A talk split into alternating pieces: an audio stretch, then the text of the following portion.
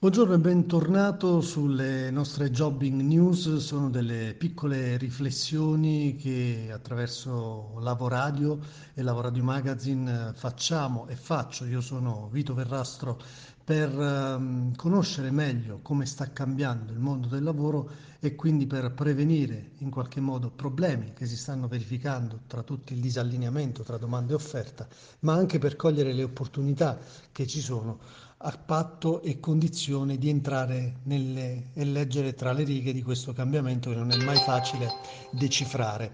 Eh, ieri leggevo un bellissimo articolo di Lorenzo Cavalieri, l'autore del libro eh, Il lavoro non è un posto, che consiglio a tutti di, di leggere per capire appunto i nuovi scenari, eh, rispetto ad una tendenza che si manifesta e se ci guardiamo intorno la cogliamo anche noi.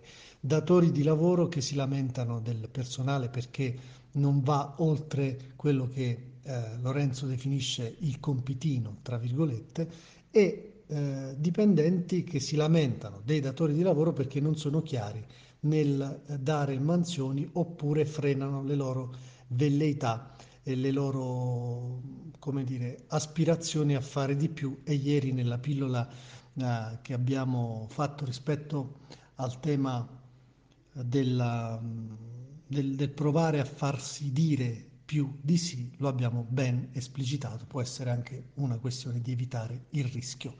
Ora il tema del compitino è un tema da cortocircuito perché se eh, da un lato c'è il dipendente che eh, si lamenta mh, perché ha avuto delle, de, degli ordini, delle direttive e, e le ha rispettate, ma il suo datore di lavoro si aspettava di più e il datore di lavoro si aspetta di più e quindi valuta negativamente il proprio dipendente, insomma capite bene che il clima aziendale alla fine riesce ad essere sempre più pesante.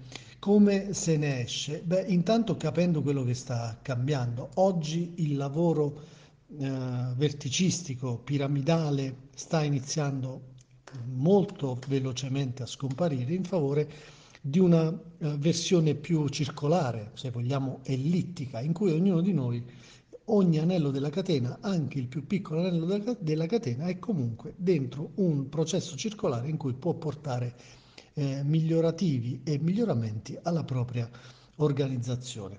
E siccome Uh, sta aumentando il uh, numero di lavoratori autonomi o comunque che uh, pensa in autonomia, ma l'Italia resta il paese, come specifica anche Lorenzo Cavalieri, delle piccole, delle micro aziende con pochi dipendenti, beh, in queste piccole, piccolissime aziende generalmente la definizione dei ruoli e delle mansioni è molto liquida, come direbbe eh, Bauman, e quindi è difficile confinare i compiti di ogni singolo lavoratore. È più facile che una persona debba fare più eh, lavori, più mansioni, debba, debba occuparsi di più aree e questo va in direzione dell'ibridazione delle competenze, che è un'altra tendenza che si sta eh, verificando.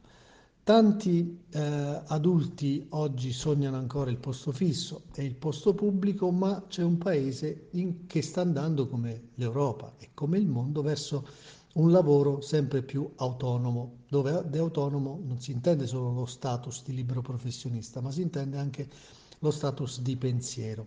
E allora bisognerebbe fare delle riflessioni, le riporto sinteticamente, poi ti linko l'articolo sul, sul Sole 24 ore. Chiedersi prima di tutto chi sono i miei clienti e quali potrebbero essere i loro bisogni inespressi.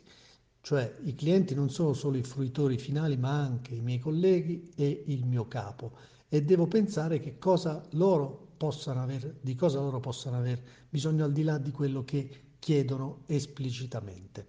Eh, il secondo quesito, il secondo interrogativo è eh, capire esattamente qual è l'area di eh, responsabilità in cui posso spingermi e qui torniamo ad esplorare il tema della eh, proattività dal punto di vista del dipendente e della, del colloquio, del dialogo con il datore di lavoro dal punto di vista appunto dell'accettazione da parte del datore di lavoro che il dipendente possa andare anche un po' al di là delle sue mansioni originarie per proporre magari qualcosa di, rispetto al cambiamento e al miglioramento aziendale.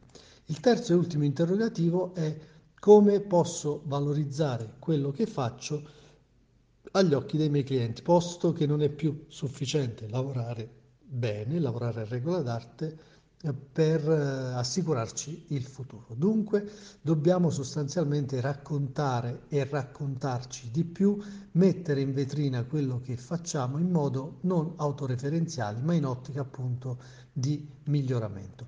E alla fine del, del, dell'articolo del Sole 24 Ore che ti consiglio vivamente di leggere, Lorenzo Cavalieri cita indirettamente una metafora, quella dei tre scalpellini. Tre scalpellini che eh, una persona, un viandante, incontra in mezzo alla strada, si ferma il viandante e chiede al primo che cosa stai facendo? Beh, sto spaccando delle pietre, non vedi? Sto, mi sto facendo, uh, sto lavorando duro. Il secondo, a cui viene rivolta il, uh, questa domanda, lo stesso quesito, che cosa stai facendo? Risponde, beh, sto portando il pane a casa, sto assicurando in qualche modo eh, la sopravvivenza dei miei figli. Il terzo scalpellino risponde invece, non vedi, sto costruendo una cattedrale. No? Tre punti di vista diversi rispetto alla stessa mansione, nello stesso luogo e nello stesso contesto. Dipende sempre e solo da noi interpretare il ruolo eh, micro o macro estensivo in funzione di quello che è il nostro mindset, la nostra mentalità e la nostra visione. Spero che questa pillola ti sia stata utile, mm, ti linko l'articolo e ti auguro buona giornata e buon lavoro.